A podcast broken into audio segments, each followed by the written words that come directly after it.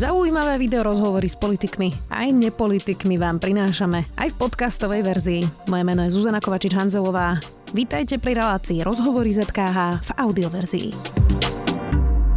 Pripravte svoj biznis na budúcnosť. Zažite najväčšie biznis podujatie jesene s menami ako Mika Hekinen či Dara Rollins. Zaregistrujte sa na akonatokonferencia.sk. Minister dopravy bude opäť rokovať s primátorom Bratislavy Valom a županom Drobom pri otváraní obchvatu. Je množstvo problémov, starostovia aj primátor hovoria o kolapse dopravy a štát nedokázal zabezpečiť kľúčové križovanie diálnic D1 a D4. Viac už s ministrom dopravy a nominantom Smerodina Andrejom Doležal. Vítajte. Dobrý deň, ďakujem za pozvanie. Krátko začneme politickými otázkami. Funguje ešte koalícia? Všetko v poriadku? Funguje. Funguje dobre alebo zle? Funguje. Neviem to posúdiť, ja nebol som členom žiadnej inej koalície, čiže ťažko sa mi to hodnotí, ale mm, funguje. Vy ste teda prišli zo súkromného sektora. Keby takto fungovala, ako funguje koalícia, nejaká súkromná firma, neskrachovala by? Už dávno ten management, už by dávno ten manažment akcionár vymenil. Um, vy ste teda nominantom Sme rodina. Táto strana chce teraz zrušiť trest prepadnutia majetku, nešla do komisie premiéra na prinavratenie dôvery v právny štát. Vyšetrovateľa Čurilu nazval Boris Kolár mafiánom, hoci ho teraz súd prepustil. Um, vy ste spokojní s tým, ako strana, za ktorú ste minister bojuje proti korupcii? Ja by som asi niektoré veci, ja by som asi niektoré veci pomenoval e, inak, ale nie som ani v pozícii, aby som hodnotil e, stranu, ktorá ma, ktorá ma nominovala. Tak poďme teda k vášmu rezortu. Z D1 na D4 sa teda nedá dostať. Vy ste to nazvali ako svetovú raritu. Kto je za to zodpovedný? Čakal som tú otázku a je úplne na mieste. Je to určite kombinácia viacerých osôb, viacerých vlád a viacerých manažmentov NDS v kombinácii s tým, ako na Slovensku funguje príprava stavieb a povoľovanie stavieb. Nie je to jednoduchá téma, kľudne ju môžeme rozobrať, e, kde sa to stalo, alebo čo sa všetko stalo od roku, od roku 2013. Mm, čiže nemáme meno, kde by sme vedeli nemáme povedať? Konkrétneho, nemáme konkrétneho vyníka. Uh, hovorím, je to kombinácia. Možno, možno predsa len by som to skúsil zadefinovať tak, že chýbal mi tam taký ten element uh, riadenia toho projektu. Že že nebol tam ten, kto by pozeral o tých 5-7 rokov dozadu, čo to konkrétne rozhodnutie, že, tá križovatku, že tú križovatku nebude stavať koncesionár, respektíve, že bude v inom technickom riešení, lebo to je podstata toho problému. Mal tam byť niekto v tej helikoptere nad tým problémom a Ale povedať, to riaditeľ NDS alebo minister? Riaditeľ NDS, minister, jed, asi, asi minister a, a riaditeľ NDS mali na túto situáciu upozorniť, že OK, jeden verejný záujem je výjsť v ústretí uh, mestskej časti Vajnory, aby tam nebol vizuálny smog. Čo mi príde zvláštne, to lebo... by bolo, keby šla tá diálnica To by bolo, to, to bol ten, ten, ten, ten prvotný, alebo jeden z tých dôvodov, že, že teda je tam vizuál, údajne by bol vizuálny smog. To je jeden verejný záujem, je legitimné právo na to upozorniť a bolo aj legitimné právo toho úradníka na ministerstve životného prostredia rozhodnúť na lepšom vedomí a svedomí a povoliť to, že teda áno, je to zásadný vplyv na životné prostredie, navrhnite iné technické riešenie. Ale vtedy mal byť niekto hore a povedať, že OK, ale väčší verejný záujem sprevádzkovať tú križovatku na čas a odovzdať ju obyvateľom, Takže poďme vážiť tie verejné záujmy a tento vyhráva. A toto mi chýba aj v tej spoločnosti, že častokrát hľadáme skratkovité riešenia. Možno aj dnes som do nich tlačený a nielen v projekte D1 a D4, že veď to sprav takto, veď ohni trochu takto zákon, ale snažím sa robiť veci poriadne nielen preto, aby to bolo v súlade so zákonom, ale najmä preto, aby to zase tých budúcich ministrov nedobehlo, tak ako mňa napríklad križovatka D1, D4. Viete, prečo sa na to pýtam? Um, pretože mňa fascinuje, že my stále hovoríme, čo sa stalo ale nikdy nepovieme, že kto je za to zodpovedný a potom sa tu vlastne plahočíme v tomto štáte, uh, kde sú ako uh, vysoko postavení úradníci, ktorí to majú na zodpovednosti a na starosti, ale nikto za to nie je zodpovedný. Takže preto sa pýtam, že kto, kto to bol a teraz, či na, na mieste nie je otázka, či nevyvodiť nejakú trestnoprávnu zodpovednosť? Otázka, či to je, či to je otázka na mňa, aby som ja vyvodzoval trestnoprávnu Môžete zodpovednosť. Môžete oznámenie? Môžem povedať trestné oznámenie na čo? No, že si niekto nerobil svoju prácu vo verejnej funkcii, nie? Veď to sa, bude nás to stať uh, ako na, naozaj nejaké peniaze, nie? A hlavne nás to bude stať čas, hlavne nás to bude stať čas. Možno aj chýba nejaká verejná kontrola, alebo uh, niekto nedávno povedal, že Slováci si otvárajú dážniky až, až keď prší. Hej? Aj tá verejná kontrola tých funkcií evidentne asi nebola, nebola dostatočná. Možno zlyhávali dozorné rady uh, a podobne. Čiže malo sa ten problém vznikol a bol tu 7 rokov, kým sa dostal na povrch a začali, a začali sme ho riešiť. Respektíve tak to môže vyzerať, že sme, že sme ho začali riešiť, až keď vyplával na povrch. Tá téma tu, tu je mediálne možno niekoľko týždňov, ale my sme prakticky po nástupe a o tom sa málo hovorí už na jar 2020 sme vlastne začali riešiť tú krížovatku. No to som sa presne chcela spýtať, že prečo vlastne sa to začalo obstarávať až na konci leta 2021, keď o tom vieme teda už aspoň 5 rokov. Ale čo sa začalo obstarávať? No, to nové obstarávanie D1. Tá križovatka má viacero ano. fáz. My sme napríklad začali fázou 1, a to je podsúvanie eh, D4 pod D1.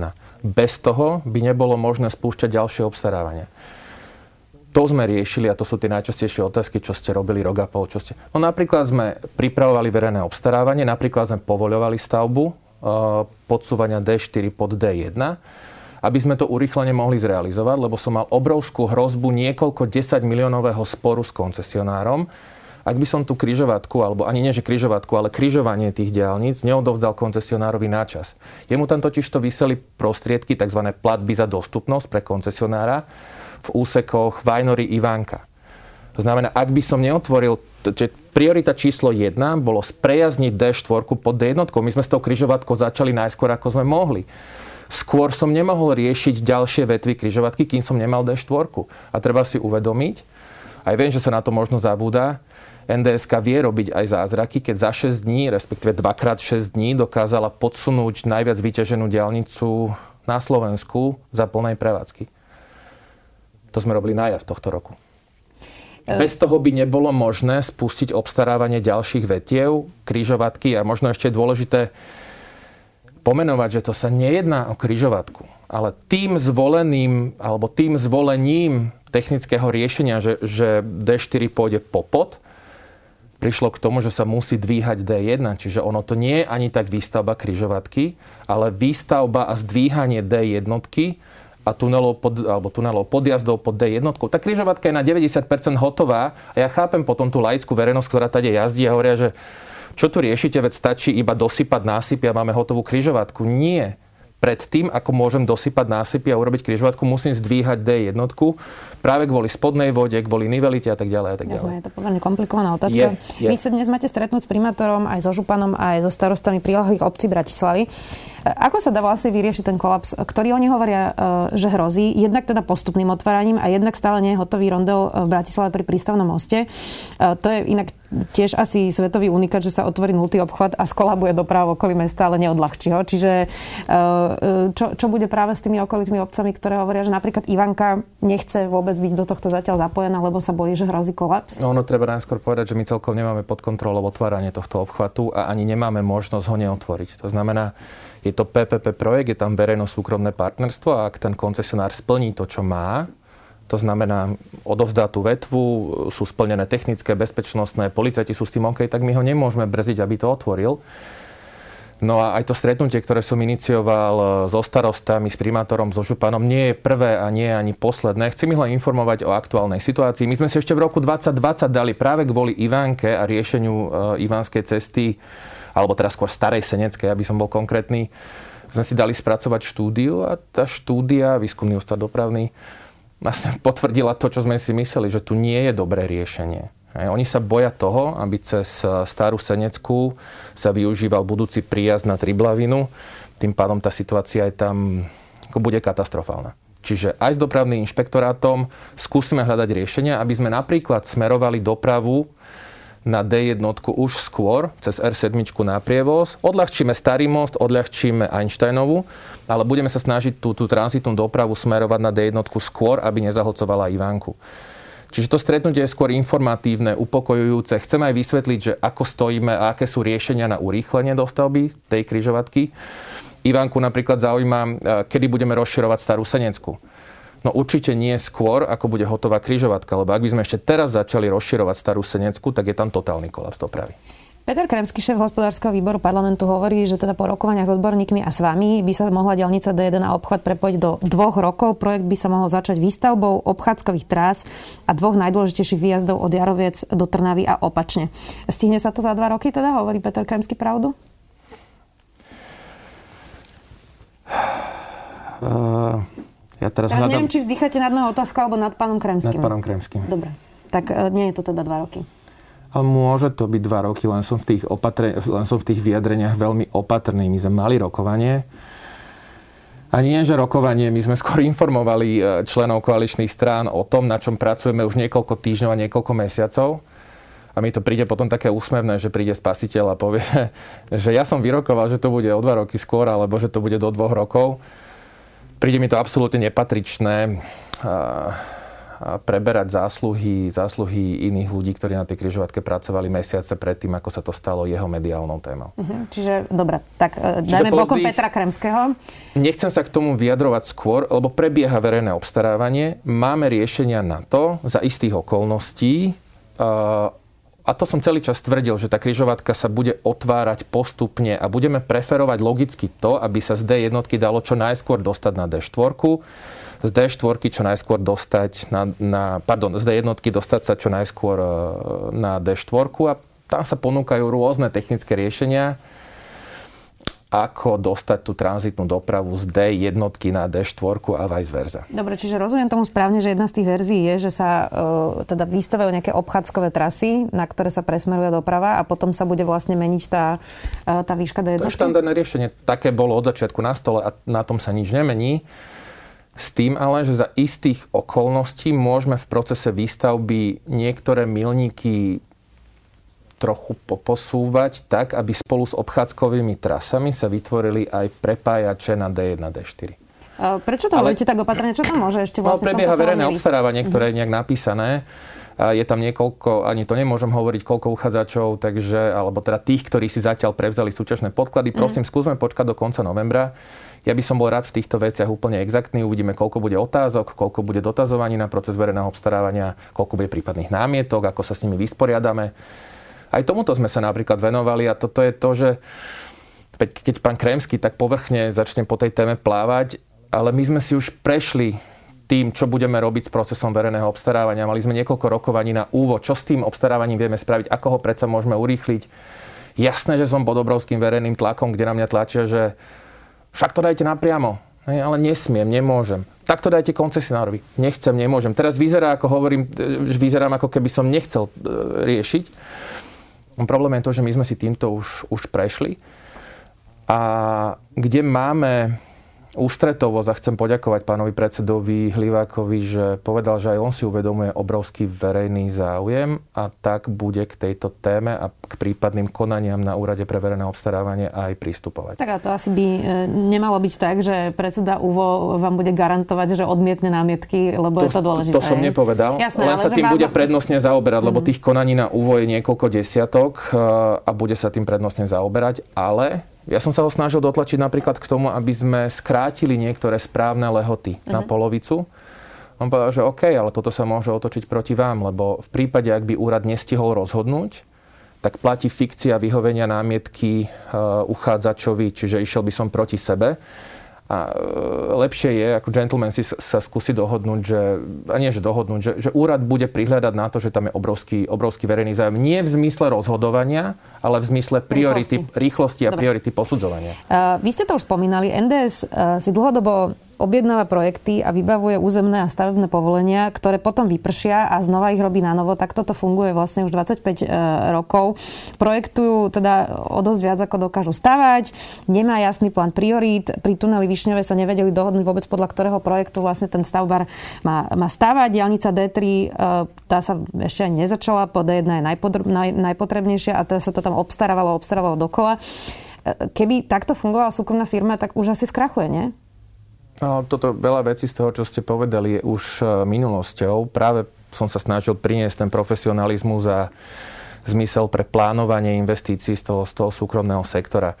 Určite viete, že, že máme, máme harmonogram investičných priorít, máme zoznam investičných priorít, ktorý je dôležitý nielen kvôli ministerstvu financií, keď bojujem o tie prostriedky s nejakou víziou, že kedy čo potrebujem stavať, kedy ich potrebujem presvedčiť, že máme jasnú, jasnú stratégiu, jasný koncept. Ale dôležité je to aj z iného dôvodu, to plánovanie, lebo ak si uvedomím, že tá príprava projektu od momentu, kedy si zmyslím, že tu chcem stavať diálnicu, dva roky strávim na štúdii vplyvov EIA, uh-huh. vplyvy na životné prostredie. Dva roky strávim územkom, rok, dva vykupujem pozemky, prípadne vyvlastňujem, ak je to potrebné. Potom začnem projektovať až, alebo teda e, DSP, dokumentáciu pre stavebné povolenie. Potom až začínam obstarávať ten proces od momentu, kedy si zmyslím, že tu chcem diálnicu, až po to, kedy začnem obstarávať a ešte nestaviam, môže trvať 8 rokov. O to dôležitejšie je plánovanie, ak tú prípravu nastavím s ohľadom na takto dlhodobú, dlhodobé procesy, o to lepšie to bude. A to je to, čo som priniesol do toho rezortu, nejaký zmysel pre plánovanie a jasné priority. Pán minister, o tom mi hovorí každý minister dopravy, ktorý príde Ale žiadny minister nepriniesol na vládu harmonogram investičných priorít, ako som priniesol ja pre cesty, a teraz prinášam pre železnice. K železnice sa ešte dostaneme. Tak e, nie je teda základný problém nekompetencia Národnej ďalničnej spoločnosti? Určite áno. Čo s tým? A nie, že nekompetencia, kombinácia nekompetentného vedenia ministerstva a kombinácia nekompetentného vedenia NDSky. My ako akcionár NDSky si plníme absolútnu povinnosť. Ja som tam každý druhý týždeň na predstavenstve a je milé a úsmevné počúvať od kolegov z nds že toto tu za 25 rokov alebo koľko 20 existuje nds že nebolo. Minister nikdy nebol tak v témach a nemal taký manažment kontrol nad nds -kou. Je to dvojsečná zbran, lebo zároveň za to potom nesiem zodpovednosť a nemôžem sa vyhovárať, že to tá zlá nds ani to nikdy robiť nebudem. Uh, už je to taký folklor, ja som sa vás to pýtala, aj keď ste tu boli prvýkrát, tak teda kedy bude hotová diálnica do Košic? Neviem. Nemáte ani horizont 10 ako rokov? Mám vedieť, ako to mám vedieť, keď e, ešte neskončilo e, proces posudzovania vplyvov na životné prostredie s dôrazom na vodu, tzv. vodná EIA. Potom dokončíme územko. A v princípe má to ani, teraz to povieme hrozne, e, ten projekt Túrany Hubová ako posledný chybajúci na tej skladačke D1 do Košíc ani ma to v princípe netrápi, lebo viem, že na to nemáme peniaze. Takže potrebujeme sa teraz sústrediť na to, aby sme dokončili Višňové, Rúžomberok, odovzdali Prešov, Prešov západ, Prešov juh. A v momente, keď budem mať územko, tak sa budem uchádzať u, ministerstva, u ministra financí, respektíve na vláde o financovanie prostredníctvom PPP, lebo nemám iné riešenie na Túrany Hubova. Na Túrany Hubova nedostaneme eurofondy, lebo tie zhltne D3 a jediné riešenie bude, že si budem pýtať 200-230 eh, miliónov počas 5 rokov na dostavbu Turany Hubova, alebo nájdeme riešenie cez PPP. Nie je to hamba, že Slovensko nevie za 30 rokov postaviť diálnicu, ktorá nie je ani nejako zásadne komplikovaná, ani dlhá? Je.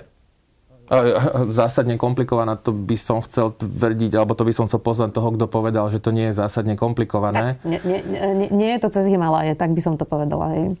No, to je uhol pohľadu. Stavbári by vám na to povedali, že svojím spôsobom je to, to tvrdenie pravdivé, že to cez Himalaje. Hej? Lebo je tam množstvo tunelov, množstvo zosuvných území, stačí sa pozrieť na, na Hubova Ivachnova. Ale raz sa povedalo, že D1 pôjde severom, tak ju tam treba už raz dokončiť.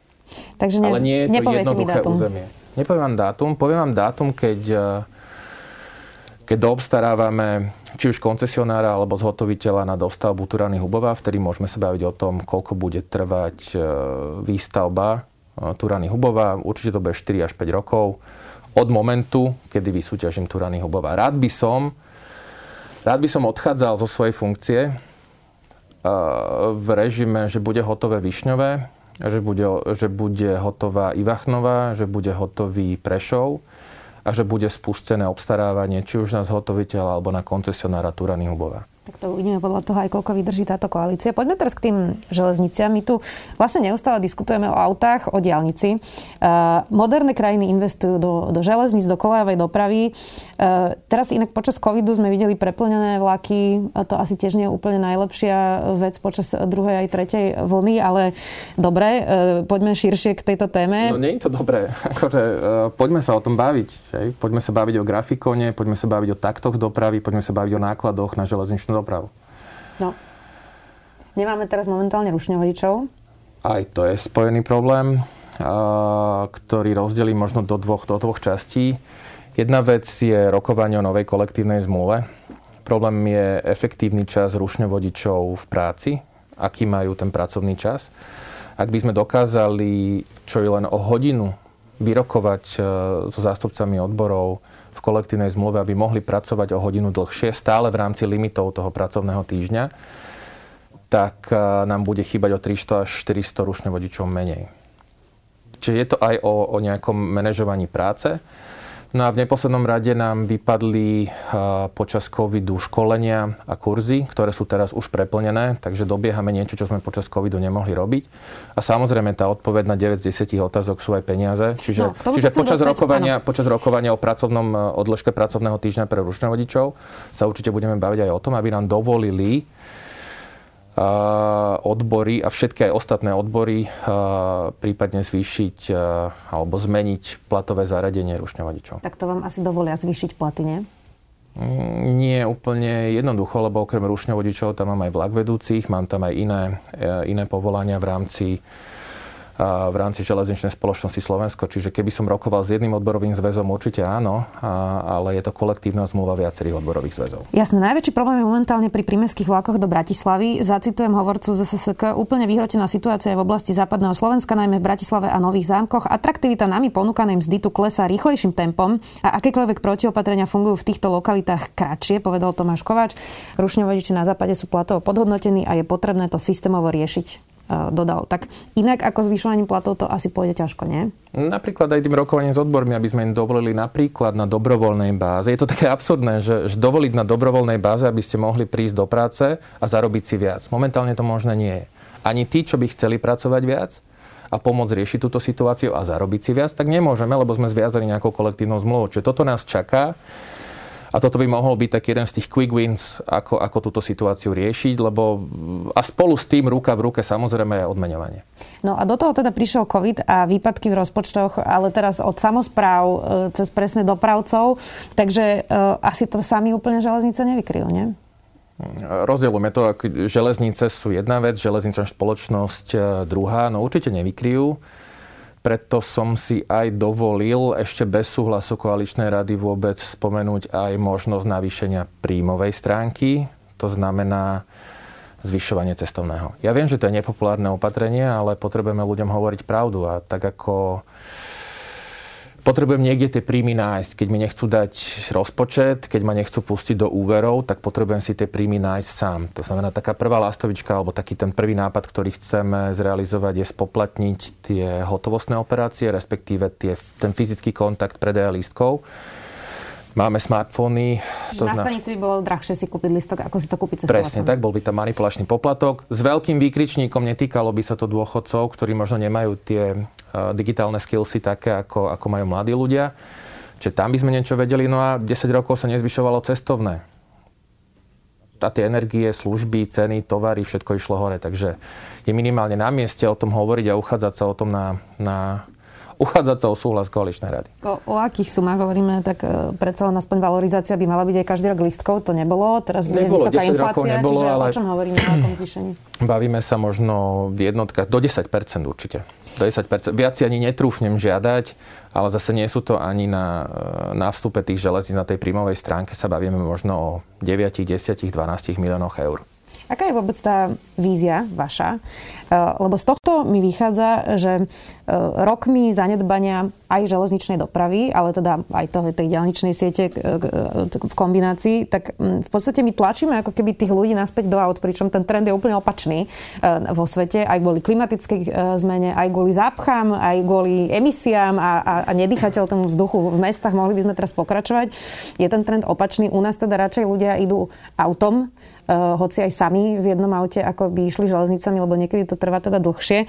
Um, tak aká je tá vízia poviem to, poviem to inak. pre železničnú dopravu?